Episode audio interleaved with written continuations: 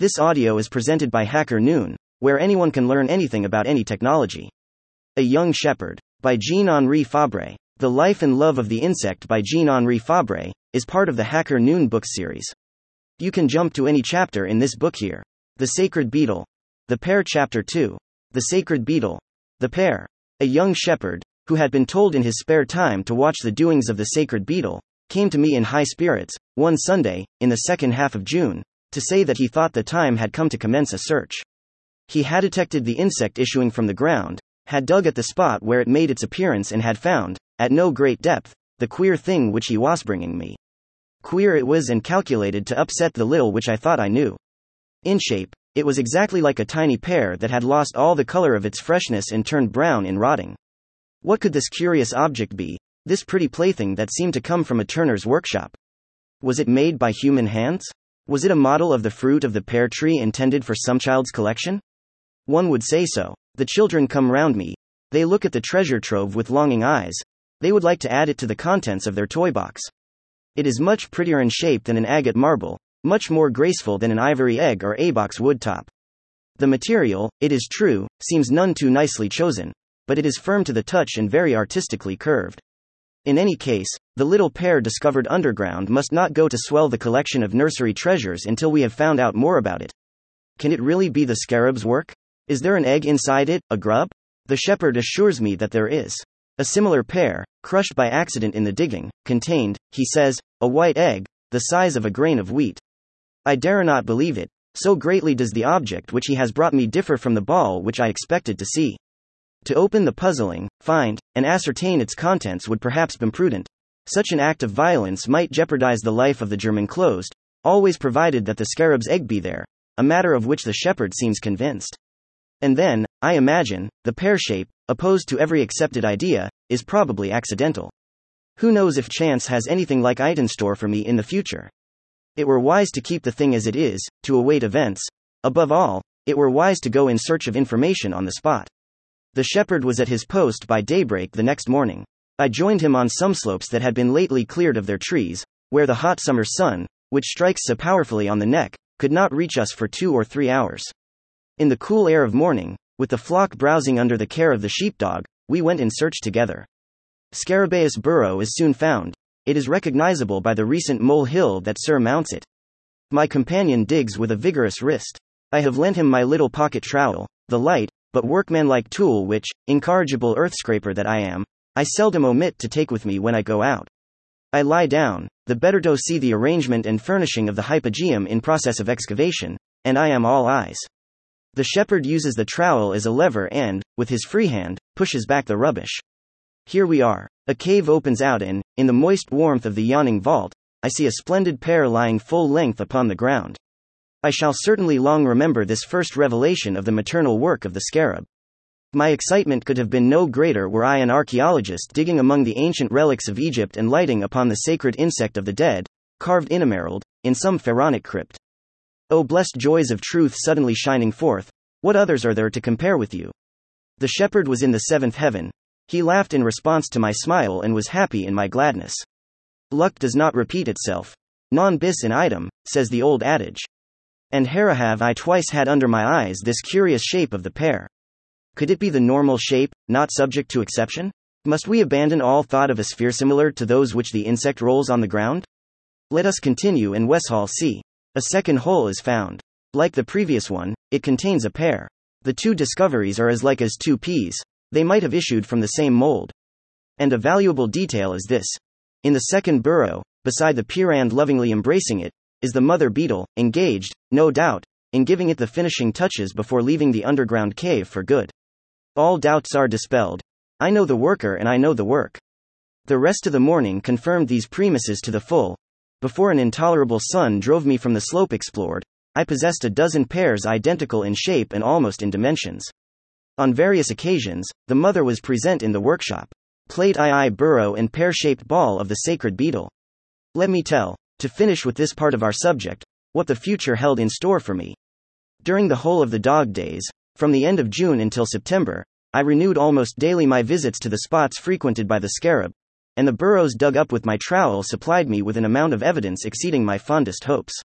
The insects brought up in the volary supplied me with further documents, though these, it is true, were rare and not to be compared with the riches of the open fields.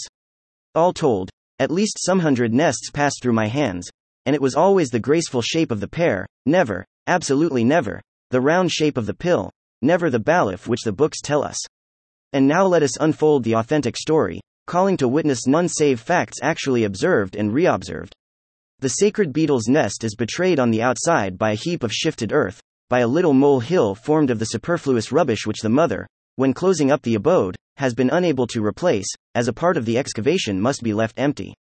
Under this heap is a shallow pit, about 2/5 of an inch deep, followed by a horizontal gallery, either straight or winding, which ends in a large hall, spacious enough to hold a man's fist. This is the crypt in which the egg lies wrapped in food and subjected to the incubation of a burning sun, at a few inches underground. Thesis the roomy workshop in which the mother, enjoying full liberty of movement, has kneaded and shaped the future nursling's bread into a pear. This stercoral bread has its main axis lying in a horizontal position. Its shape and size remind one exactly of those little poires de Saint-Jean which, thanks to their bright coloring, their flavor and their early ripeness, delight the children's tribe. The bulk varies within narrow limits. The largest dimensions are 45 mm in length by 30 mm in width, one the smallest are 35 mm by 28. Two without being as polished as stucco, the surface, which is absolutely regular, is carefully smoothed under a thin layer of red earth. At first, when of recent construction, soft as potter's clay, the piriform loaf soon, in the course of desiccation, acquires a stout crust that refuses to yield under the pressure of fingers. Wood itself is no harder. This bark is the defensive wrapper which isolates the recluse from this world and allows him to consume his victuals in profound peace. But, should desiccation reach the central mass, then the danger becomes extremely serious. We shall have occasion to return to the woes of the grub exposed to a diet of too stale bread. What dough does the scarab's bakehouse use? Who are the purveyors? The mule and the horse? By no means. And yet I expected to find it so, and so would everybody, at seeing the insect draw so eagerly, for its own use, upon the plentiful garner of an ordinary lump of dung. For that is where it habitually manufactures the rolling ball which it goes and consumes in some underground retreat. Whereas coarse bread, crammed with bits of hay, is good enough for the mother, she becomes more dainty where her family are concerned. She now wants fine pastry, rich in nourishment and easily digested.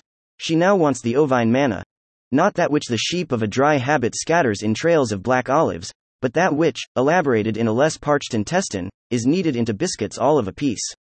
That is the material required, the dough exclusively used. It is no longer the poor and stringy produce of the horse, but an unctuous, plastic, homogeneous thing, soaked through and through with nourishing juices. Its plasticity, its delicacy are admirably adapted to the artistic work of the pear, while its alimentary qualities suit the weak stomach of the newborn progeny. Little though the bulk be, the grub will here find sufficient food. This explains the smallness of the alimentary pears, a smallness that made me doubt the origin of my find, before I came upon the mother in the presence of the provisions. I was unable to see in those little pears the bill of fare of a future sacred beetle, himself so great a glutton and of so remarkable a size. Where is the egg in that nutritive mass so novel in shape? One would be inclined to place it in the center of the fat, round paunch. This central point is best protected against accidents from the outside, best endowed with an oven temperature. Besides, the budding grub would here find a deep layer of food on every side of it and would not be exposed to the mistakes of the first few mouthfuls. Everything being alike on every side of it, it would not be called upon to choose. Wherever it chanced to apply its novice tooth, it could continue without hesitation its first dainty repast. All this seemed so very reasonable that I allowed myself to be led away by it. In the first pear which I explored, slender layer by slender layer, with the blade of a penknife, I looked for the egg in the center of the paunch, feeling almost certain of finding it there. To my great surprise, it was not there. Instead of being hollow, the center of the pear is full and consists of one continuous, homogeneous alimentary mass. My deductions, which any observer in my place would certainly have shared, seemed very reasonable. The scarab, however, is of another way of thinking. We have our logic, of which we are rather proud. The dung kneader has hers, which is better than ours in this contingency. She has her own foresight, her own discernment of things, and she places her egg elsewhere. Fig. 1. Section of the sacred beetle's pill, showing the egg in the hatching chamber. But where? Why? In the narrow part of the pear, in the neck, right at the end. Let us cut this neck lengthwise, taking the necessary precautions, so as not to damage the contents. It is hollowed into a recess with polished and shiny walls. This is the tabernacle of the germ, the hatching chamber. The egg, which is very large in proportion to the size of the layer, is a long white oval, about 10 mm in length by 5 mm in its greatest width. 3. A slight empty space separates it on all sides from the chamber walls. There is no contact with these walls, save at the rear end, which adheres to the top of the recess. Lying horizontally, following the normal position of the pair, the whole of it, excepting the point of attachment, rests upon an air mattress, most elastic and warmest to beds. Let us observe also that the top of the nipple, instead of being smooth and compact like the rest of the pair, is formed of a felt of particles of scrapings, which allows the air sufficient access for the breathing needs of the egg. We are now informed. Let us next try to understand the scarab's logic. Let us account for the necessity for the pair, that form so strange in entomological industry. Let us seek to explain the convenience of the curious situation of the egg. It is dangerous, I know, to venture upon the how and wherefore of things. We easily sink in this mysterious domain where the moving soil gives way beneath the feet, swallowing the foolhardy in the quicksands of error. Must we abandon such excursions, because of the risk? Why should we? What does our science, so sublime compared with the frailty of our means, so contemptible in the face of the boundless spaces of the unknown, what does our science know of absolute reality? Nothing. The world interests us only because of the ideas which we form of it. Remove the idea and everything becomes sterile, chaos, empty nothingness. An omnium gatherum of facts is not knowledge, but at most a cold catalogue which we must thaw and quicken at the fire of the mind. We must introduce thought in the light of reason, we must interpret. Let us adopt this course to explain the work of the sacred beetle. Perhaps we'll end by attributing our own logic to the insect. After all, it will be just as remarkable to see a wonderful agreement prevail between that which reason dictates to us and that which instinct dictates to the animal. A grave danger threatens the sacred beetle in its grub state, the drying up of the food. The crypt in which the larval life is spent has a layer of earth, some third of an inch thick, for a ceiling. Of what avail is this slender screen against the canicular heat that burns the soil, baking it like a brick to a far greater depth? The grub's abode at such times acquires a scorching temperature. When I thrust my hand into it, I feel the moist heat of a Turkish bath. The provisions, therefore, even though they have to last but 3 or 4 weeks, are exposed to the risk of drying up before that time and becoming uneatable. When, instead of the tender bread of the start, the unhappy worm finds no food for its teeth but a repulsive crust, hard as a pebble and unassailable, it is bound to perish of hunger. And it does, in fact, so perish. I have found numbers of these victims of the August sun who, after eating plentifully of the fresh victuals and digging themselves a cell, had succumbed, unable to continue biting into fare too hard for their teeth. There remained athic shell, a sort of closed oven, in which the poor white lay baked and shriveled up.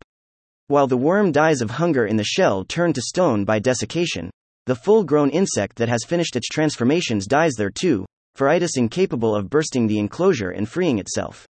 I shall return later to the final delivery and will linger no more on this point. Let us occupy yourselves solely with the woes of the worm. The drying up of the victuals is, we say, fatal to it. This is proved by the grubs found baked in their oven. It is also proved, in a more precise fashion, by the following experiment. In July, the period of active nidification, I place in wooden or cardboard boxes 12 pairs dug up, that morning, from the native spot. These boxes, carefully closed, are put away in the dark, in my study, where the same temperature reigns as outside. Well, in none of them is the infant reared. Sometimes the egg shrivels, sometimes the worm is hatched, but very soon dies. On the other hand, in tin boxes or glass receptacles, things go very well, not one attempt at rearing fails. Whence do these differences arise? Simply from this. In the high temperature of July, evaporation proceeds apace under the pervious wooden or cardboard screen. The alimentary pair dries up and the poor worm dies of hunger. In the impermeable tin boxes, in the carefully sealed glass receptacles, evaporation does not take place, the provisions retain their softness and the grubs thrive as well as in their native burrow. The insect employs 2 methods to ward off the danger of desiccation. In the first place, it compresses the outer layer with all the strength of its widermlets, turning it into a protecting rind more homogeneous and more compact than the central mass. If I smash one of these well-dried boxes of preserves, the rind usually breaks off sharp and leaves the kernel in the middle bare. The whole suggests the shell and the almond of a filbert. The pressure exercised by the mother when manipulating her pair has influenced the surface layer to a depth of a few millimeters, and from this results the rind. Further down, the pressure has not spread, whence proceeds the central kernel. In the hot summer months, my housekeeper puts her bread into a closed pan, to keep it fresh. Thesis: what the insect is, in its fashion, by dint of compression, it confines the bread of the family in a pan. The sacred beetle goes further still. She becomes a geometrician capable of solving a fine problem of minimum values. All other conditions remaining equal, the evaporation is obviously in proportion to the extent of the evaporating surface. The alimentary mass must therefore be given the smallest possible surface, in order by so much to decrease the waste of moisture. Nevertheless, this smallest surface must unite the largest aggregate of nutritive materials, so that the worm may find sufficient nourishment.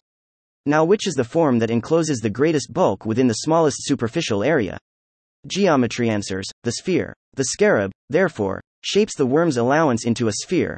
We will pass over the neck of the pear for the moment. And this round form is not the result of blind mechanical conditions, imposing an inevitable shape upon the workman. It is not the forcible effect of a rolling along the ground. We have already seen that, with the object of easier and swifter transit, the insect kneads the plunder which it intends to consume at a distance into an exact ball, without moving it from the spot at which it lies.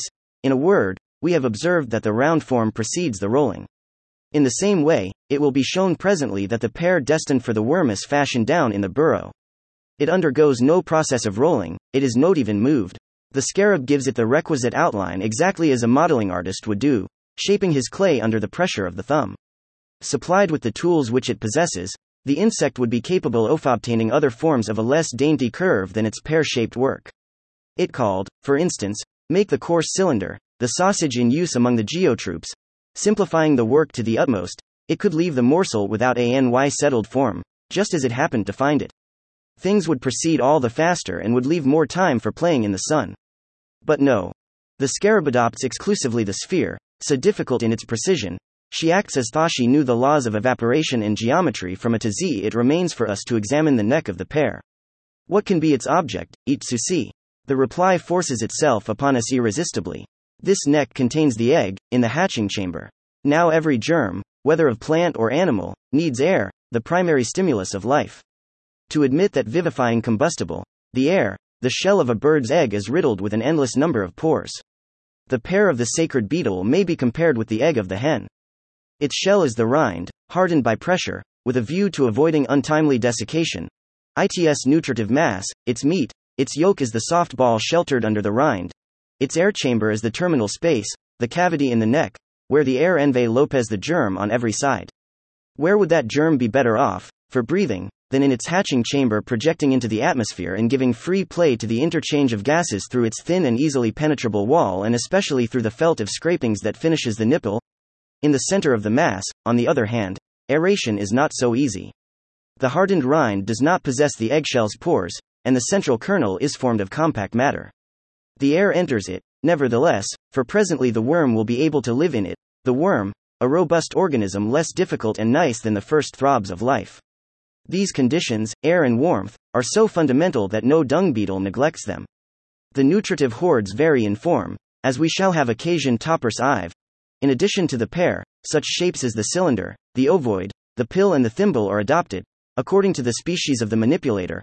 But, amid this diversity of outline, one feature of the first importance remains constant, which is the egg lodged in a hatching chamber close to the surface, providing an excellent means for the easy access of air and warmth. And the most gifted in this delicate art is the sacred beetle with her pair. I was urging just now that this first of dung-kneaders behaved with a logic that rivals our own. At the point to which we have come, the proof of my statement is established. Nay, better still, let us submit the following problem to our leading scientific lights. A germ is accompanied by a mass of victuals liable soon to be rendered useless by desiccation. How should the alimentary mass be shaped? Where should the egg be laid so as to be easily influenced by air and warmth? The first question of the problem has already been answered. Knowing that evaporation is in proportion to the extent of the evaporating surface, science declares that the victuals shall be arranged in a ball, because the spherical form is that which encloses the greatest amount of material within the smallest surface. As for the egg, since it requires a protecting sheath to avoid any harmful contact, it shall be contained within a thin, cylindrical case, and this case shall be implanted on the sphere. Thus the requisite conditions are fulfilled. The provisions, gathered into a ball, keep fresh. The egg, protected by its slender, cylindrical sheath, receives the influence of air and warmth without impediment. The strictly needful has been obtained, but it is very ugly. The practical has not troubled about the beautiful. An artist corrects the brute work of reason.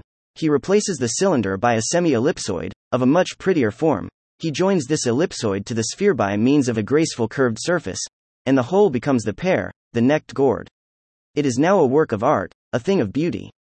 The scarab does exactly what the laws of aesthetics dictate to ourselves. Can she, too, have a sense of beauty? Is she able to appreciate the elegance of her peer? Certainly, she does not see it. She manipulates it in profound darkness.